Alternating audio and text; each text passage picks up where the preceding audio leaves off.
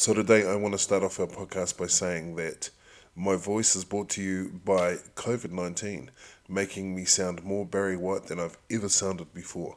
Hopefully, it's not too hard on the ears. Probably at times I'm going to cough and clear my throat and do bits and pieces, but hey, when those two bars come up on your rapid antigen test, you've got to do what you've got to do. Kia ora, welcome to the Invisible Sensei podcast. This is a podcast about my experiences as a martial artist, as a student, as a teacher, as someone who from time to time has stubbed their toes on the problems of the world and kind of gone, what am I doing this for? Please take time to check out the link in the description. It will take you to our YouTube channel and also to our profiles on social media, which you're most welcome to check out and contact us on. We also have a wonderful merch shop where you can grab cups and a couple of other things if you're wanting to support the podcast, or if you're wanting to support it more directly, we have a link that you can do that also. Either way, enjoy the podcast. Thanks so much for tuning in and keep training, keep smiling, keep enjoying, and most importantly, keep developing. So, the difficulty I have at the moment with um, where I'm sitting and recording this podcast is that it has just become autumn here in beautiful Aotearoa, New Zealand, which means that the flies are flying all around the place. So if you hear flies buzzing in the background, I apologise in advance. Also, I'm sitting in a comfortable, in a somewhat comfortable chair. Listen to this. That is very old, probably older than me, but it's very comfortable armchair that I didn't want to throw away. So if you hear squeaking, you know what that is. Today I wanted to reflect a little bit about. Uh, uh, I was going through some photos the other day, and as happens when you go through photos, I stumbled upon one that had some meaning to me and just kind of I guess, presented a few thoughts, a few, what's the word, a, f- a few reminiscence about different things that I'd experienced, but I want to talk about teachers and loyalty.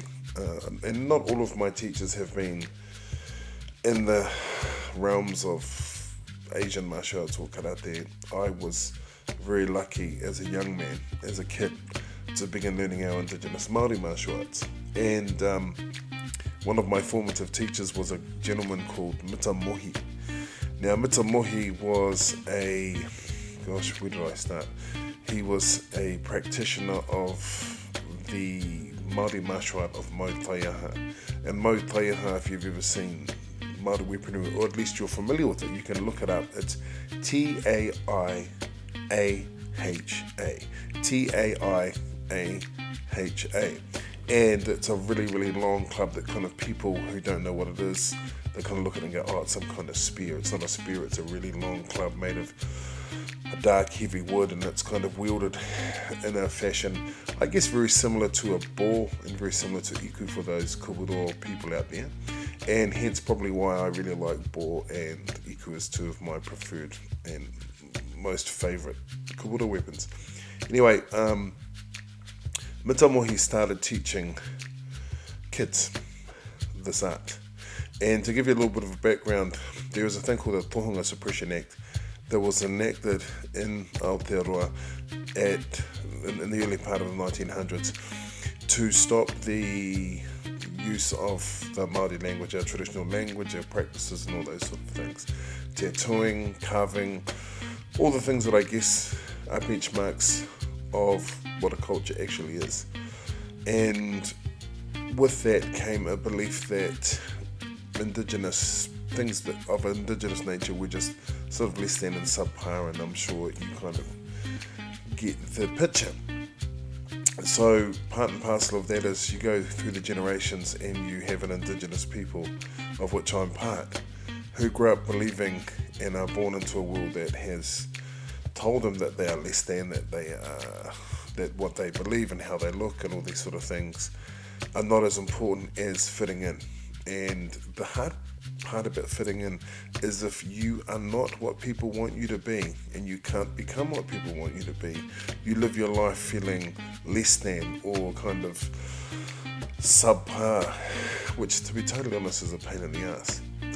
Mita Mohi began teaching martial arts to a group of young men just around his tribal area. And using the taiaha. And what it became over the next three or four decades, it became this huge, huge movement, and that it was a renaissance of the martial arts. And there are many different martial arts and that come from the Maori culture, or as we call it, Te Ao Māori, the, the Maori world, as there are many different peoples and tribal groups and tribal nations and areas and territories.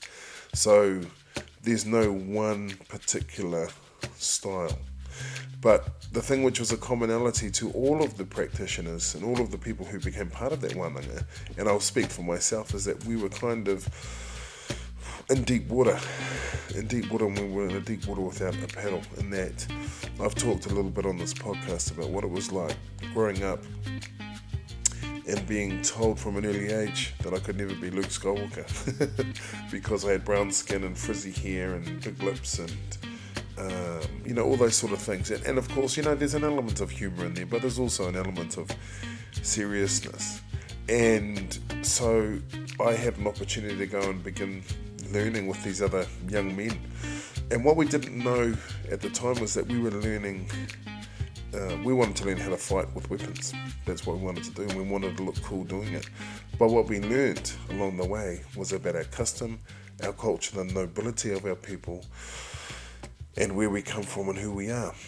So, to give you a little bit of a background on the sort of culture of Taiaha or Mau rākau, as it's called also, also is um, that during the Second World War we had the Māori Battalion, which was um, an indigenous battalion which was sent to uh, the war for Queen and Country. And what happened was that many of those men uh, never came back. They were quite a famous group of warriors who made ultimate sacrifices, as many had. My own grandfather, in fact, uh, who was captured at Crete and was interned in a prisoner of war camp in Germany can attest to that, or could attest to that, God rest his soul. Um, and so, what these gentlemen did, these young warriors, is they learned Mau rākau. And so that if they could use their rifles, their 303s or what have you, and they ran out of bullets, they could then turn the weapons into weapons themselves. And um, so, you know, there was a huge part of the warrior ethos of Māori people, men and women. There's been some incredible male and female warriors throughout our history and tradition, not just in the Second World War. And the warrior ideal is that of service. And the word that we have for chief is rangatira. Rangatira is comprised of two words, ranga, as in raranga or to weave, and tira, as in people. So the notion of being a teacher of anything is that there's an element of service implicit in it. And so we had this gentleman, Mita Mohi. And Mita, to give you an idea of who he was, he has was he had been a professional wrestler, he'd been a league player, a rugby league player, he'd been a union player, he'd been a boxer, he'd been a freezing worker, he'd been all sorts of things. He'd been a kapa haka guy. He, he'd done all these different things in our culture. And he was a gentle, quiet man who was able to make literally the hundreds and then the hundreds of thousands of young men, myself included, who came through his wānanga, or I guess you call it a gashuku or a ruha, made us feel proud of ourselves, made us feel proud to be who we are and stand for what we stand for, and also helped us to look at what our role in working for our people, for our community, and for our country could possibly be. He told us that if once you hold the taiaha, it will take you around the world, and that's been the, true in many cases. I mean, if you see people like, gosh, um, well, just I don't want to name drop because it just sounds silly. But anyway, um, there are people there that have been become movie stars and movie producers and artists and warriors and policemen. And then we, we when we're going to these wānanga, oftentimes we would have people who had come out of prison, who in some cases were still serving prison time, but had been allowed to come and be escorted to take part in these training camps. And I tell you, every time you saw the most amazing transformations. Now, just like with every transformation, some of them took and some of them didn't. Some of them were caught up in the moment, and some of them went on to make huge contributions to our people, to our community and country, and some didn't. But you couldn't go to one of those camps and go to one of those training sessions and not feel something amazing, a sense of belonging. And Mita's, I guess what's what would I what would I term it as? If you want to put it in in, in Okinawa in karate terms, his dojo kun, his dojo kun was kuo kukwe, kuo kwe kuo. I am you, and you and, and you and me, which was a way of saying that whenever we train with each other, that we regarded the other person as though they were ourselves. And you know, it sounds like a really simple philosophy, but a lot of the people who were part and parcel of that wānanga and part and parcel of that training, that was not the reality of their lives. Drugs, alcohol, gangs, um, incredible stories of t- the, the worst kinds of mental, physical, spiritual, and sexual violence abounded. And during those wānanga, you know, you'd go there and you'd see these people come in not knowing who they were, going out with their back straightened and their chests out. And while it didn't answer the questions of their lives, it did begin to straighten their spines, as I said, but also started as a beginning point. And I wanted to talk about loyalty, and yes, it's going to be a little longer today, so I do apologize. Mita passed away uh, in the mid 2000s and his dear wife had passed away some years before. And after she passed away, he went into something of, I guess, a little bit of isolation. And it's not uncommon for Indigenous people to feel that, you know, when older people, when they lose a loved one, uh, they can sort of go into a little bit of a decline, dare I say. And um, he passed away.